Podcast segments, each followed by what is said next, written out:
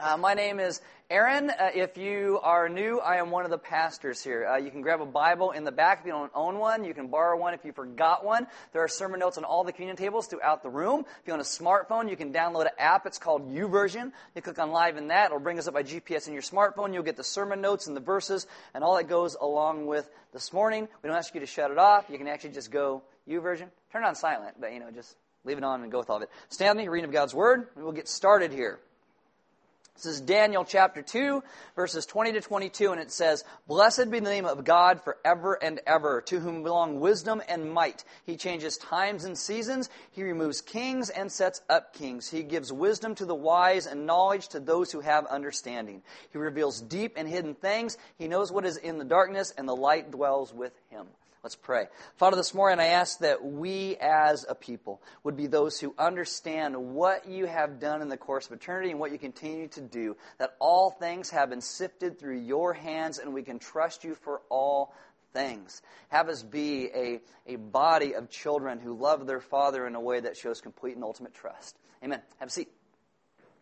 So we're in our series. This is called The Stupid Summer. This is week 11. This is all about people who call themselves Christians, believe a bunch of stupid things. Because we all believe stupid things. Maybe uh, someone told you something or something just felt right, but it's not found in the scriptures. And then you start telling all, all your friends about all these crazy things you believe. So this, this sermon series is really good because if you're not a Christian, it's going to help you to understand all the crazy things Christians say if they're not true. And then if you are a believer, it will help you know if you're a nut job. Originally, we were going to do 10 weeks on the stupid summer. We expanded it to 13 because we are that dumb. That's how it works. Uh, sometimes we believe things simply because of the source. Somebody we trust tells us something. Like you get forwarded an email from, from one of your friends that's all about some guy in Nigeria who wants to give you $10,000 if you just give him $1,000 on the front end. And, oh, my friend sent it to me. I should believe that. Or, or hey, I got this forward and Bill Gates is going to give me $1,000 every 10 people I forward this email to. It doesn't happen. It has never happened. Bill Gates is not going to do it. I can get free Disneyland tickets if I forward this to 20 people. Well, if you really love Jesus, you'll forward this to everybody in your address book.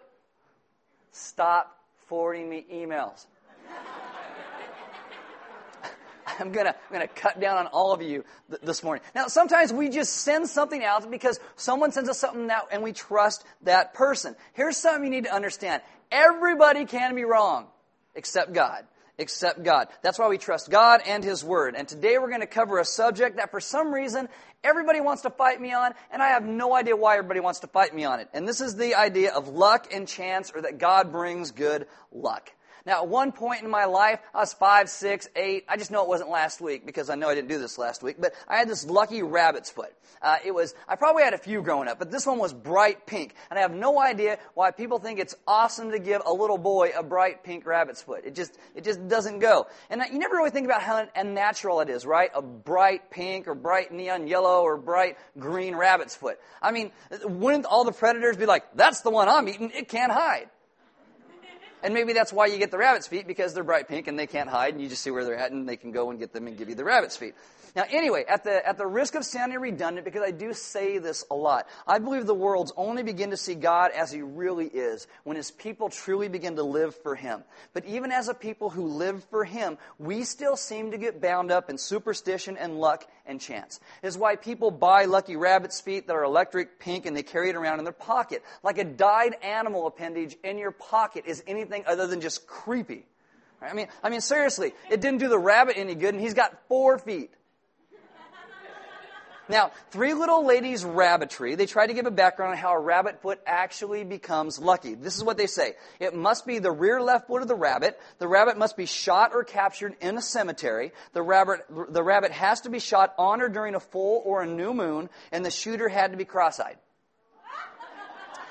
Right, so you have questions, right? So, so why the left foot? Why a cemetery? Because that then goes back to creepy again. Why a full moon? And most importantly is who's giving the cross-eyed guy a gun and telling him to go hunting. He's like, shh, uh, I'm hunting rabbits, you know.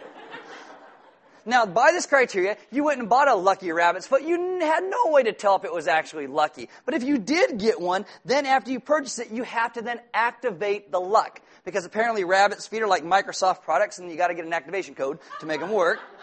So you activate the luck by rubbing the rabbit's foot. Which I can understand that because we all love a good foot rub. It might tickle at the, at the outset, but in the end, it's like, oh, that is sweet. Right? So, so, so I get that. And then you got to carry around in your back left pocket. Because once you start with a superstition, it just gets worse and worse and worse until you go into superstition overload. I think there's a better word for luck and chance. I think that is the word superstition.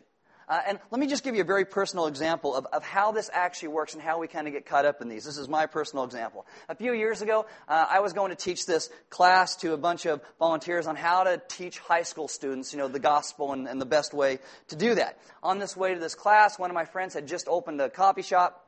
And I walked in and it was cold, so they gave me some chai tea. I had never had chai tea before. Chai tea is awesome. If you've never had it, you should try it. Not the kind that you got to take and, and steep like a bag. That's just nasty. The kind that's like 90% sugar. That, that's the kind I'm talking about, right? It's just, and then you, then you like do it like a whole milk, and you walk out and you're like, oh, you know, that's, that's the chai tea I'm talking about. It's, it's good, it's tasty, it's wonderful, just what you need on a cold October night to, to warm you up. Now, not to boast, but when I taught this class, I was awesome.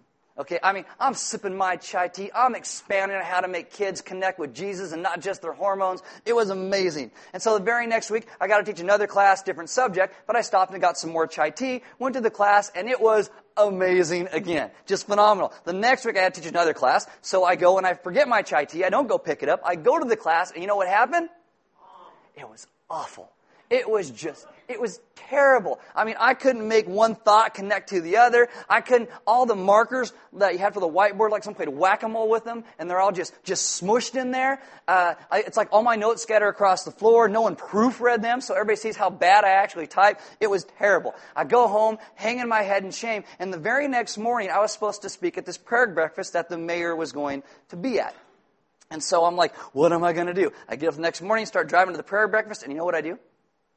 I stop and I buy some chai tea. And you know what? I was awesome. I seriously, so much so that, that Larry, the old mayor of Santa Maria, uh, had this Triumph car, and he would order some car parts for my brother periodically. And he's like, "Hey, Carlberg, oh, uh, is is your brother?" And he asked my brother, "Oh, five years ago, he, I mean, five years later, he's still talking about it." I'm like, it was a chai tea, apparently. I, I don't know what it was. So, and, and so that this weird chain of events of having tea with me, not having tea, having tea again, made me start to trust in chai tea and not the God who made the chai tea when it comes to crunch situations. I mean, isn't it strange that someone who calls themselves a pastor who tries, and I emphasize the word tries in the midst of that, you know, tries to serve as shepherd uh, for God over people, starts to trust in tea rather than an all-powerful God who made that tea? I mean, we all have superstitions. We all have them, even if we don't call them by that name. Michael Phelps, when he goes to swim, you'll see him, he'll flap his big old monkey arms three times. Every time he does it, he flaps them three times. That, that's his ritual. Michael Jordan wore his North Carolina shorts under his Bulls uniform for every single game. Tiger Woods believes the color red is a lucky charm, and so he usually wears red on Sundays. Uh, he was wearing red when he won the Masters tournament in 1997, the first time. That belief came from his mom, who adheres very strongly to astrology. Uh, one quarter of Americans have a lucky number. 27% of 18 to 24 year olds carry around a lucky charm, whether it is a coin or a rock or chai tea, whatever it is. More men than women have a lucky shirt. I used to have this shirt. It was black and I wore it so much it turned gray and had holes in it, but it was still my, my favorite lucky shirt. It was awesome. I said to my wife, Where's my black shirt? She goes, It's not black, it's gray, it's got holes in it. I said, Where's my gray shirt with holes in it?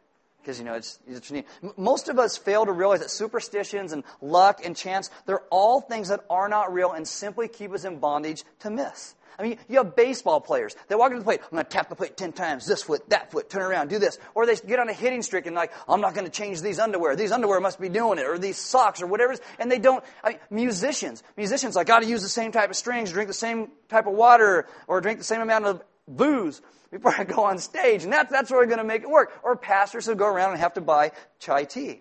Everybody is just in bondage to their own sort of superstition. Luck and superstition are ways to believe that God may not actually be in charge of everything. So we find objects that are going to give us a favorable result rather than trusting God who has sifted all things through his hands.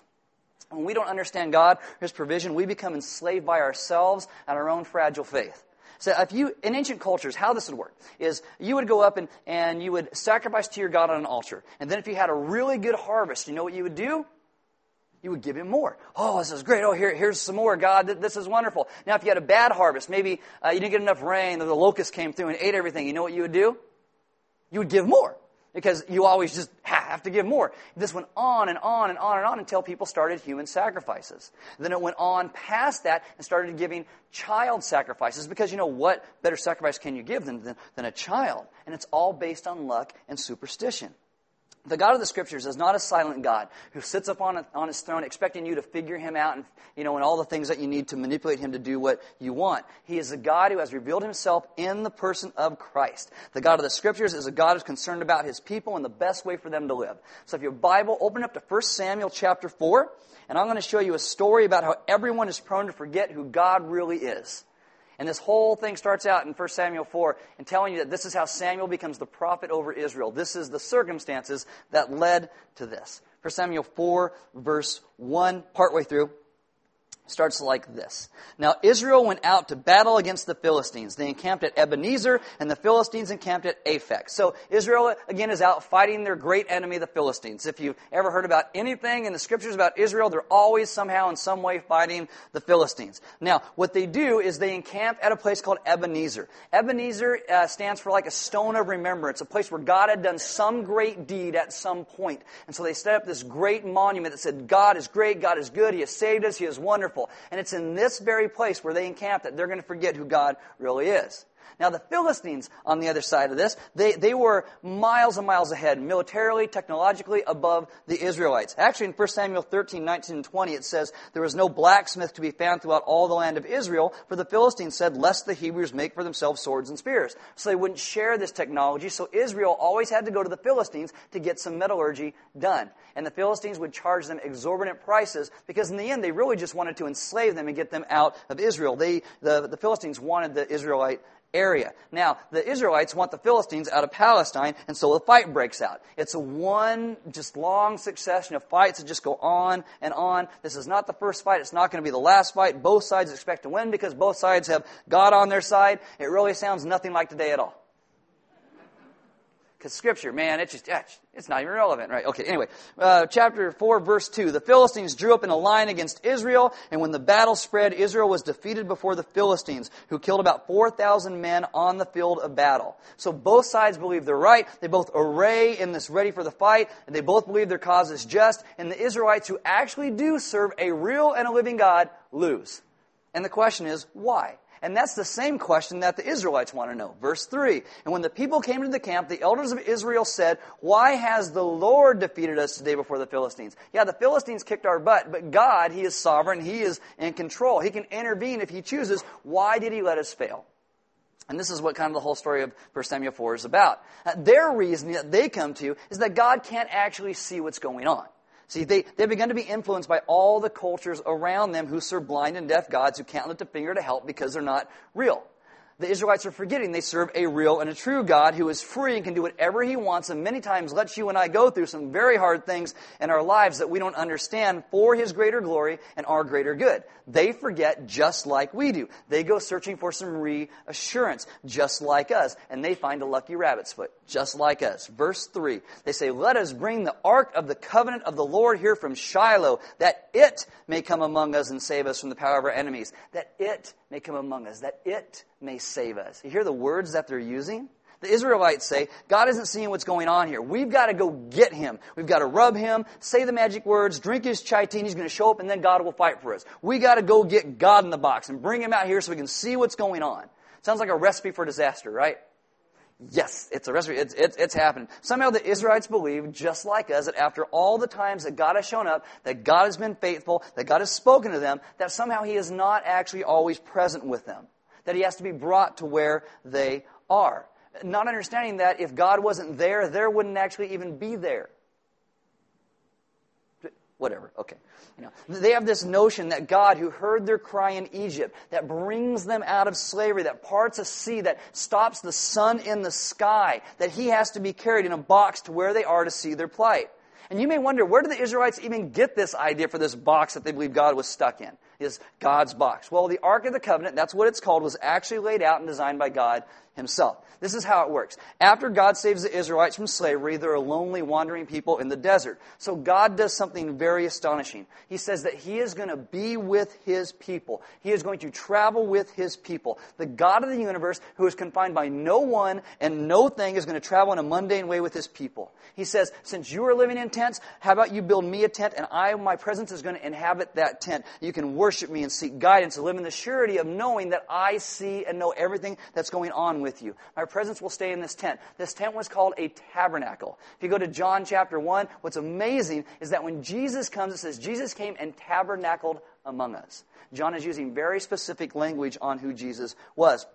Now, the first thing when God's going to have them make this tabernacle He doesn't first have them make a tent. He has them build a box that is called the ark. That what the ark is going to do is it's going to house these tablets that God gives Moses, these Ten Commandments. You've all probably heard about those at some point, right? Okay. The Ten Commandments are going to be housed in this, the terms of the covenant. This is like a marriage covenant, that God is a husband and Israel is like a bride, and God's going to care for them as such, the terms of their covenant, the relationship together. And so God has them make this ark first because it's the terms of the covenant that will give meaning to their entire tabernacle.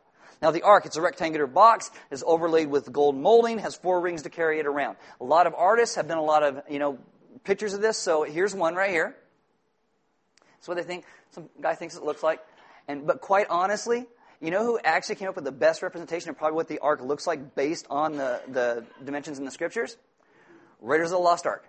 Bam. Right there. Steven Spielberg. You can buy this. This is actually on sale. This is, this is a scaled replica. You and your buddies, three of them, could walk around carrying the ark around. Don't touch it. You know, you walk around carrying the ark, be all crazy Christian, like weirdo, whatever, you know.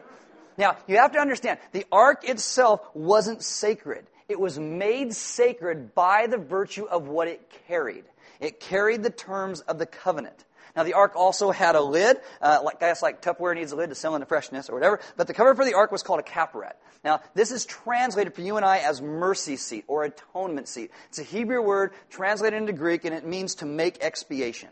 Now, God tells Moses that it is above this kaporet, above this mercy seat. That's the thing where the two angels were on top. That it's above that that he is going to meet and speak with and impart wisdom concerning the Israelite people. The imagery is supposed to be that God is a king and he has a throne and a footstool, and God is speaking as Israel's king.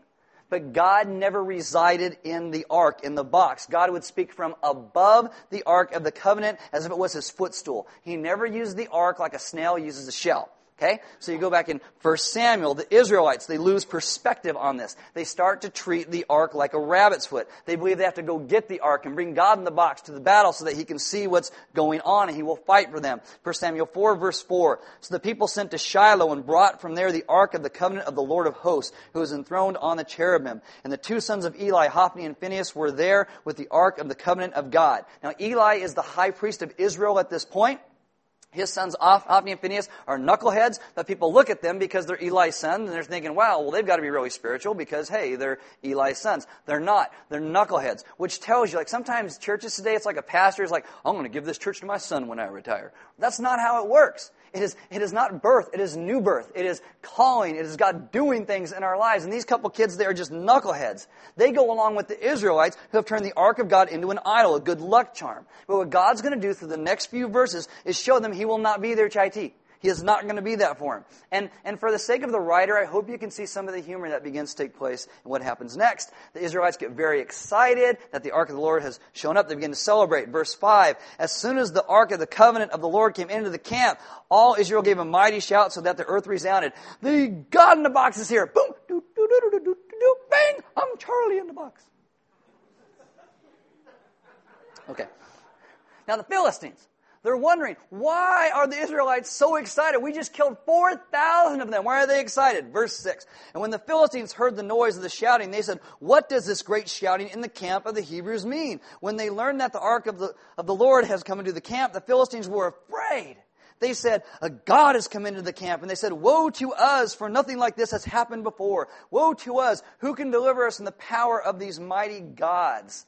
These are the gods who struck the Egyptians with every sort of plague in the wilderness.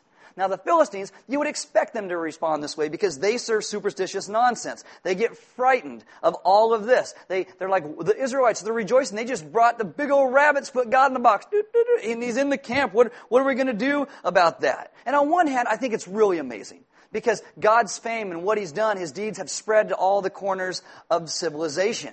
They know his deeds. They know that this God cares about this people. But what makes the Philistines tremble is they think that God has only just shown up, that he wasn't even there before this moment.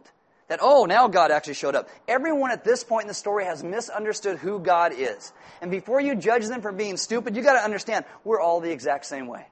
All of us. We all have our, our lucky socks. Well, this makes me do better at work when I wear this. Oh, this outfit, I do much better at work when I'm wearing this, this outfit. Oh, these shoes, these are my, my lucky shoes. This shirt, this pen, if I write notes in this notebook, oh man, I preach so much better if I write notes in this notebook. Oh, these are all rabbit's feet. They're all chai tea.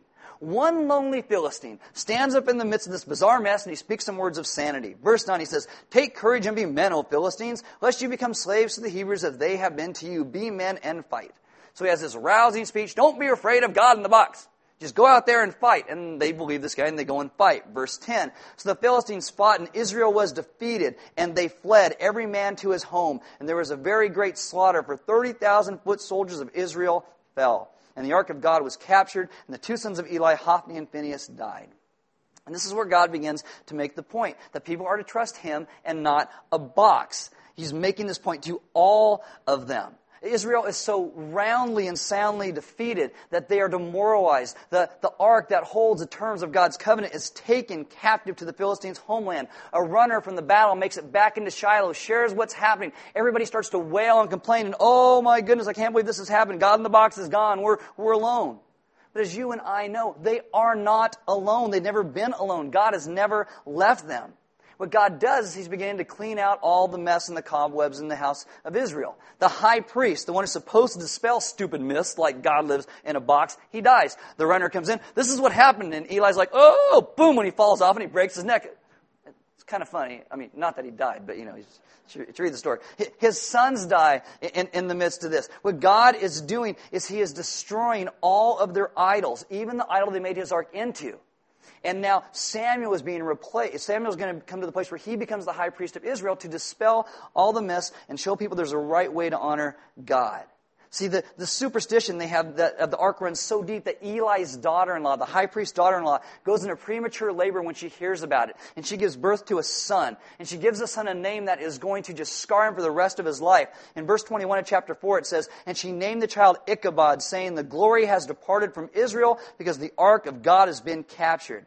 What she has done is she has confused her personal disaster of losing her husband with, and Israel's disaster of losing their army and the ark being captured. She has confused all of that with God's defeat. God has not been defeated. God is never defeated. He is allowing His people to be defeated to help them understand Him in a way they would not understand Him if this tragedy never happened. God is always about His glory and our good. The name Ichabod in this phrasing means no glory. The ark has come to symbolize the glory of Israel, and now it's gone because God Himself wants to be the glory of the nation of Israel, not His box. And it seems like a really dark time for Israel, but I think it's very refreshing that God is not afraid to go in and strip away all the garbage in our lives, everything that holds us in bondage. And you have to understand also, the story doesn't end right here. Over the next few chapters, God begins to show the Philistines that their own gods are nothing. The first thing the Philistines do is they take the ark and they take it to uh, the temple of Dagon, who is called the Lord of Gods. Okay, and they place it near Dagon to say, "Look, the you know God, Israel's God is underneath our God." And so they turn off the light and they go to bed. They wake up the next morning. Dagon is down on his face in front of the ark of God's covenant. They're like, this isn't good. So they lift him back up and they put him back up. Everything's good. Boom, they go to bed. They wake up the next morning, walk back in. The Dagon's fallen down before the ark again, and his head and his hands are broken off. It's like, help, I've fallen and I can't get up. Like, that's, that's what they do right, right there. And so God now sets out and he's going to have a laugh at the Philistines' expense, which I think is really funny. Don't get mad at me, get mad at him if you want to get mad at somebody because God is God and he's, and he's very funny. Uh, he comes in very hard and heavy. It's the town of Ashdod where the temple of Dagon was. He infects people with what are called tumors. Now, some people have postulated that tumors are boils that come from the bubonic plague, uh, but most scholars believe that tumors is rightly translated as hemorrhoids. God gives the Philistines hemorrhoids. Okay? I don't know if you've ever had the hemorrhoids, but apparently it's not very cool. And people who have the hemorrhoids are like, Even if they have them, like, oh, I don't have the hemorrhoids. I don't know what you're talking about. Because, because it's not something you really want to get. And so God infects them with the hemorrhoids. So the inhabitants of Ashdod, they're like, we just got the hemorrhoids when we brought God's ark here. Let's move it. So they send it to Gath. As soon as the ark shows up in Gath, you know what happens? They get the hemorrhoids. It's like, what is going on? You know, what, what's, what's going on? So in Gath, they're like, we got to get rid of this thing. We're going to send it to Ekron. Ark goes to Ekron. You know what happens in Ekron? They get the hemorrhoids. It's like, what is going on with my butt? And so now for seven months, we're like, we got to move this ark. Like, oh, we don't want the ark of God. You, you keep the ark. We don't want the ark. I'm itchy. I don't like it. Got to do something. Oh my goodness. It's great. It is just great. Seven months this goes on. First Samuel 6, 2, and 3, they're like, we've got to get rid of the ark of God. And the Philistines called for the priests and the diviners and said, What shall we do with the ark of the Lord? We hate the hemorrhoids. Tell us, with what shall we send it to its place? They said, If you send away the ark of God of Israel, do not send it empty. By all means, return him with a guilt offering. Then you will be healed, and it will be known to you why his hand does not turn away from you. So the Philistines take such great pleasure and pride in capturing the ark of God, now return to the Israelites. And the way they do this is hilarious. They, they make five gold moldings of their hemorrhoids and five gold moldings of rats because the rats accompanied the, the hemorrhoids. And so imagine that. What is this? You don't know what that is? Yeah. Is there hemorrhoids? Oh wow, great. So they take these moldings, they put it all in a cart, they drive the they drive the ark back into Israelite territory, and they just leave it. just run away. It is hilarious. It is hilarious. So the ark eventually returns to God. God gets the Israelites some money, and he also gets a pretty good laugh in the process, and so do we, because that, that's funny. All right, now here's the problem. Okay, the Israelites, you know, are just like us in that we think we have God figured out that, that you know, we do our little ritual and God does what we want. If we pray in Jesus' name, if we have enough faith, if we do, well, then God has to do this. What we do is we treat God like a tenant and landlord relationship. We say, I paid my rent. God, you have to do this for me because I did what you wanted. We think that is how God works. We do our thing. God does his thing.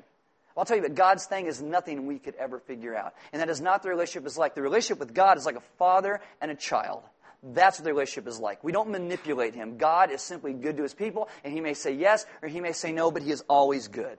So, we are just like the Philistines in that we view everything around us the way that we think it should be, able to be, be manipulated by us. We think whatever happens, we should manipulate that and get what we want by our spirituality, by our chance, by our, our luck.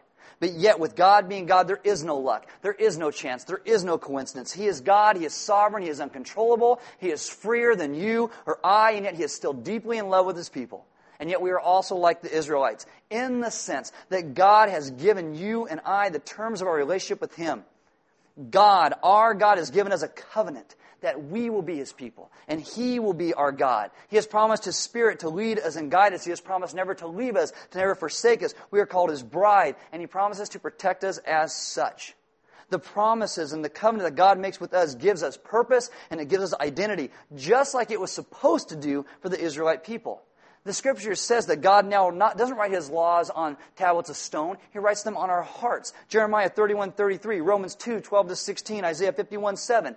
God has written his laws, his covenant on our hearts. In 1 Corinthians, we are told that we become temples of God's Holy Spirit.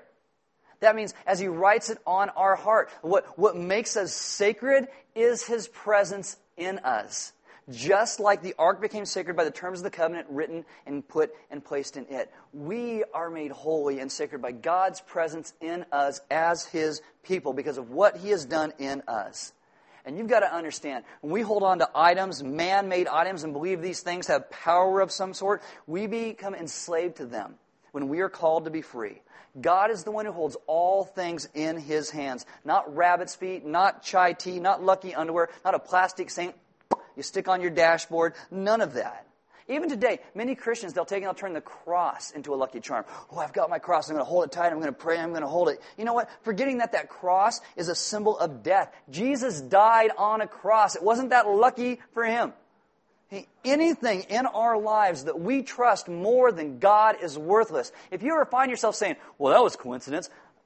Really? That trumps God's sovereignty? Oh, good luck. Really? You want to go with luck and not with the God of the universe going with you? Really? Is that what you, I mean, we got to think about the words that we say and how we look at what God does in our lives. Anything in our lives we trust more than God is worthless. There is no such thing as random chance. So today, you throw away your rabbit's feet, whatever they are. I don't know what, what they are. It could be anything in the world. But you throw them away. And you get up tomorrow and you wear a different pair of underwear. Please. Okay? You, you know, you drink hot chocolate instead of chai tea. You find a different routine. You leave everything that binds you behind and you walk into the world with grace because you carry within you the covenant of the living God who has saved you and made you sacred and made you holy. And you can trust Him because He is that good. Nothing trumps God. Nothing. And so we trust Him. Even in things that we don't understand or we don't like, we still trust Him because He is good and holy. And everything is sifted through His hands. This is one of the reasons we do communion every single week. Because in communion, we remember that our God is holy. This is one of the ways that He used to write the terms of His covenant on our hearts. By Jesus dying, that's why you break that cracker like His body is broken for us, and you dip it in the wine of the grape juice. It represents His blood that was shed for you and I. Because in this, we become a people who have our sins washed away. We are taken into the family of God, and we have His covenant written upon our hearts. And it is amazing. The band's going to come up. And as they do, we invite you guys as a to take communion. There's going to be some deacons and elders in the back. And if you guys need prayer for anything, maybe you're in a place where you're, you know, wear the same pair of underwear five days in a row. I don't know. You know, maybe go pray with them, and you know, we'll give you a couple bucks. You can buy a new pair. Uh, and you know, get rid of whatever binds you and holds you down and keeps you from trusting in the grace and the goodness of who Jesus is. Um, there's offering boxes inside of one in the back, and we give because God has been so good to us. We give in return because generosity is a way that we show that we are not in bondage to our money. Because if you want to know something that holds people in bondage, money holds people in bondage. And God calls us people to be a generous people. So we offer the opportunity to give every single week. We don't pass a plate. It's something you got to get up and actually do. You got to put in the offering box. Uh, there's some food and stuff in the back. We invite you guys to get to know some other people if you don't know anybody else. And, and you in the community can actually start to call people out on this stuff. Why do you why do you trust in those socks you've worn the last five days rather than trusting in Jesus? You know, why do you why do you carry a rabbit split around in your pocket? Why do you think that coin's lucky? Why do you think, you know, all these things? Rather than trusting who God is and what He has done and what He continues to do. Let go of everything that holds you in bondage. I mean, this is one of the reasons that Jesus came to show us how to live in relationship with God our Father. We trust Him as a dad. We trust Him because He is good, even when we don't understand. Because He is so good. Lay aside everything that hinders. Lay aside. Live and walk in freedom. Let's pray. Father, this morning, I ask that we as your people would be those who stop living in places of bondage. We stop holding on to things that we think give us a favorable result and simply trust in you and what you bring. I ask that you remind us to be a people who constantly lay all things before you. I ask that in the midst of our relationships with people around us, you would have us be like that one lonely Philistine who stood up and said, What is your guys' problem?